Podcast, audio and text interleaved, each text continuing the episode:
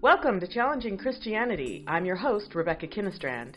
Do you consider yourself spiritual but non religious? Agnostic? Or maybe you grew up in a church but don't believe what you were taught there anymore? This podcast exists in that space between all in or all out religion. Join us in asking questions that challenge the notions of Christianity. Welcome to Challenging Christianity. I'm Rebecca Kinnestrand. My host, I'm the host. My co host, Daniel Dadashi, is next to me, and we have a guest in house today who is um, Pastor Katie McCallum Sachi. Pretty close. Dang it. McCallum Soxy. I, I like to make it McCallum as hard as possible. I'm the worst. No. I've been told this 15 times. As, as, a, as a person with the McCallum. last name Dadashi. Yeah, I get got there. you. People, people No mis- worries. McCallum mispronounce a lot. Yeah. Okay, rhymes with Foxy, I heard. Yes. That's correct. Um, I want to get this out here challenging Christianity podcast at gmail.com. So if you have questions you want us to answer, or if you hear things that you like or don't like, w- don't write us if you don't like it. But write us if you have questions, and we will answer those. You can write if you don't like it. We just might not listen. we might not Yeah, listen. yeah. we, we're positive here. Um, so today I wanted to talk about fear, and I don't know why this came up in my brain uh, recently, but I just felt like it's. Um, it's something that I've often thought about in the sense that fear seems to be at the basis of, well, almost any kind of evil I can think of. You know, I just really have uh, sometimes equated in my journey that fear is evil and and vice versa. And I also feel like in the nebula of our world right now, there just seems to be this angst going on and, and a lot of fear. Not maybe that there was in times when it was war and things were really fearful and difficult, but there's just this malaise out there about fear and it just drives so many bad behaviors, I think. And I am always reminded of um, perhaps I'm wrong about this, but is the shortest verse in the Bible when Jesus says, Do not be afraid, or something like that? It's not the shortest, but it, it's one of the most common things that Be gets said afraid. in the Bible at all by anyone, including Oh, Jesus. Oh, really? Yeah. Okay. Yeah. Take it away. Tell me about The that. shortest verse is Jesus wept. Oh, Jesus Yeah. wept. There's Right, just like okay. a bonus Which, which Bible our trivia. confirmation kids like to use as their Yeah. as their uh, verse of choice because it's Yeah. the easiest to memorize. Everyone wept. can handle it. Jesus wept. Yeah. So, and you were talking about something Yeah, be- well, right before we started the podcast. Interesting. When you were talking, when you when you said fear is at the heart of, um, I thought you were going to say religion in some ways. Oh. because of that phrase, the fear of God. Oh. and um, I think it's tied to both bad and good in Hmm. religious circles. You, it has that imagery of being at the heart of why someone would come to church as an insurance policy, just oh, in case. interesting. So I, I, I hear that from people a lot. But it also makes me think of a children's program we did a couple years ago where the main chorus was Fear Not. That's what the kids said. Fear not, fear not, don't be scared. Oh, it was good. See, music always helps us remember things. I Oh, know, yeah. it works every totally. time. Verse memorized. Yeah. Easy. Yeah, no, I never even, wow, you know, the fear of God, that maybe I've just rejected that so long ago that I was like, it never even entered my head. Somebody says that, something like that to me, and I'm like, whatevs, you know. yeah. Go tell somebody else. Right. So, but be not afraid is definitely, you know, the we, I learned the song "Be Not Afraid, I Go Before You Always."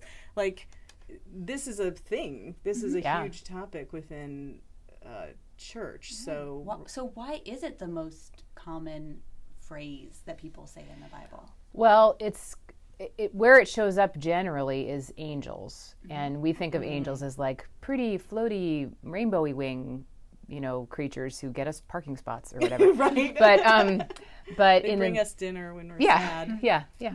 Um, guardian angels, like that's not a thing in the Bible. The angels in the Bible are messengers. Wait, there are no guardian angels in the Bible. That might be a different podcast we should come back to. oh my God! yeah, that's, that's not a thing. so much. Yeah. I believed in guardian angels totally Until as a child. right this minute. Until right this yeah, yeah. Hold on a second while we all process. Okay. So, um, angels, I mean, there's angels in the Bible, but they're messengers. They come with a specific thing to say to people. and the first thing they always say is fear not or do not be afraid.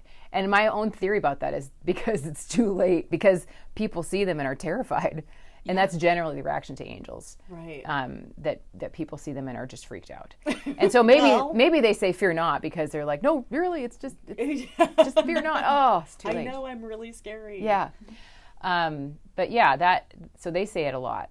But I, I think that the pull of fear and the, the evil that you're talking about that comes with fear Yeah. or that's fed by fear, I mean that definitely you can see that all over the Bible. Um, I think that's one of the biggest struggles that humans have is it's so easy to be afraid and it's so easy for us to teach each other to be, be afraid and it's so easy to use fear to sell us all kinds of things including Yes. religion over the years for Oh, sure yes. there's no Fear denying God, that get- right Get, your butt to church, yeah right? exactly right and yeah so you can like the, the story of um, pharaoh in the old testament pharaoh is freaked out by not having enough food for himself and you know by extension his people but let's face it mostly himself. I see. and so he you know stores up as much as he can and he just hangs on to it. And and there's a great biblical scholar walter brueggemann who writes about his mindset is fear and scarcity. There's never enough so you got to get all of it and hang on to it. Yes. and it, you you you you contrast that to one of the central stories of the Old Testament, which is manna, and God provides manna for the people of Israel after they escape from slavery from Pharaoh, um, and uh, he Pharaoh. yeah Pharaoh once again, and God God provides that every day. You wake up in the morning and there's manna, but if you try to hoard it, except on the Sabbath, you get to save extra. If you try to hoard it, it rots immediately. And I think that part of the message of that is God saying to the people, you got to be different than Pharaoh.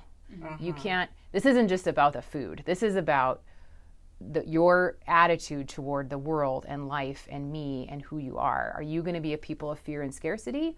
Or are you going to be, be a people of trust and abundance?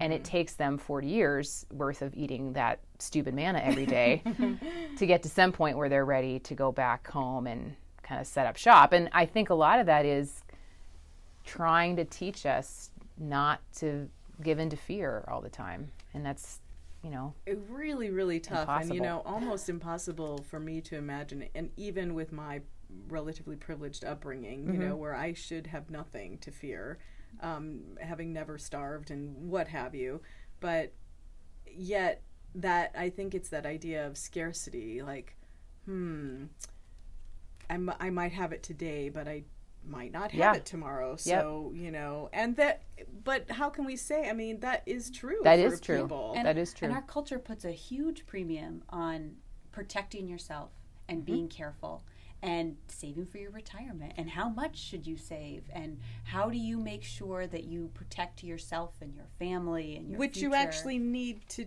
do, It- right? it so is. It's a does You the, do. Does the Bible How tell you- us not to how save do you- retirement? yeah. How do you, the word retirement only appeared. No, I'm Jesus, just kidding. what did you say Yeah. about my age sixty-five? Um, Yeah. So how do you? This is actually something that's really. It, it it's also so very difficult because you can be very generous, but um, How do we balance? how do you balance? Yeah, Yeah. how do you balance not being stupid Right. with being generous and not having the scarcity mentality, but also being thoughtful about life? I have, you know, I've met very few people who were who were in financial trouble because they were too generous. you know, like I mean, I, I understand the the Oh, what you're saying, but mostly people get in financial trouble because of other reasons, right? Right. There's all kinds of reasons, and they're complex. And I don't mean to dismiss all of that, but I think one thing that keeps us from generosity financially, or even with our time, which is another place where we're taught to be pretty Mm-hmm. to operate with scarcity, and I mean, often we do have not a lot of time, right, Um, right, there is scarcity. but um, one thing that we're we're told is, you know, well, hang on to what you've got, and that includes like don't be, you know, don't give it away too much. Again, I've never met anybody who gave away so much that they ended up poor. That is a really good point. Well, and I want to take a little bit of a turn on this and get away from money. Yeah. And be more like, you know, when I was talking about fear being kind of the base of evil, I think about when I've ever done bad things. I mean, I know it's shocking, but bad things in quotes. Um, you know, I really think about those times and it's like, there was usually some sort of fear at the bottom of that. Mm-hmm. It was something going on that drove me, you know, in the wrong direction, and it tended to be some sort of fear. And so, you know, everything from big evils that have happened in the world, like scapegoating entire peoples and genocides, to just on the daily ignoring people or you know the sense of the other and like being fearful of the other and so what from the theology point of view do you have to say with regard to that kind of fear I think the hope of Christianity, the call of Christianity, is that we are um, called to to trust God in such a way that we're able to let go of our fear. And part of it is acknowledging that. I think saying what you're saying out loud, Rebecca, is so important to say. Like, oh, I, I'm willing to look back and even look at my life now and say I can see where fear is acting on me. I think much of the way we we use fear against each other is not we don't examine it at all right. And it's kind of on the daily i think oh it's most people, all the right time. it's on the all daily. the time. And it Yeah. sells us everything. Oh so yeah oh god. including you know fear you of should wrinkles. Right exactly. Yep. Fear, yep. Fear of the gray hair that i cover up on a regular basis yeah the products Yep. that place Absolutely. selling totally. So it's it's it's an economic engine and it works. And that's why we still use it i think. But um but for one thing at least lutheran theology has this this core of of the importance of telling the truth that you say what it is. And martin luther was big about that. He made a lot of mistakes. But one good thing he said was uh, what he called a theologian of the cross um, is someone who calls a thing what it actually is. And i think if we can do that with fear and name it and admit we all do it we can start to examine it.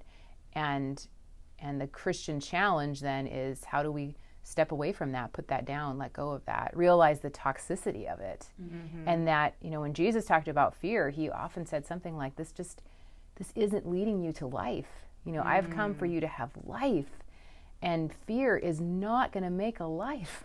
Mm. Um, and no one ever said that walking away from it was going to be easy but but starting by saying this is this thing is killing us. Well imagine a world without fear i don't even know how that would work right? What would it look like? Yeah. I mean, I I think we started the conversation with the idea that there are some fears that seem justified. You know, there people have justifiable fears from things mm-hmm. that have happened to them, and so Yep, they have absolutely. fear that. Mm-hmm. Mm-hmm. Yep. And obviously, if there was a lion about to pounce on me, I would be afraid. My amygdala would Yes. fly. You know, fight or flight would kick in, and I would run away or whatever you're supposed to do when you confront a lion. So Yeah. I kind of I get confused with that as opposed to like be not afraid, you know. And I think that be not afraid is really talking about, for me anyway, anxiety. It's that waking up at three in the morning, like what's going to happen with my children, what's going to happen Mm-hmm. with my new job, what's going to happen, you know, with finances or whatever it is that's Yep. you're so fearful of. yeah Um, and how do you put that practice of be not afraid in effect? Mm-hmm. And how does Christianity help you do that? To my mind, it's so personal. Yeah The the fears we have are often rooted in pain from childhood or or situations that we've personally been through. And so, for me, I see um, Christianity as a very as a general way to look at fear, but it's not easy to solve that fear and that pain and that brokenness within ourselves. It requires hard things like counseling, like self reflection, uh-huh. and like meditation. meditation. Uh-huh. And you know, actually, I think that's a really important piece of it, which is, I think sometimes we we, we all do this. I do this. We think of Christianity as, as a set of things we think with our head, um, and what can I, how can I think differently so that I'm not afraid anymore? But and it does matter what we think. It matters what we think about God. It changes a lot of things. But Christianity is primarily a set of practices.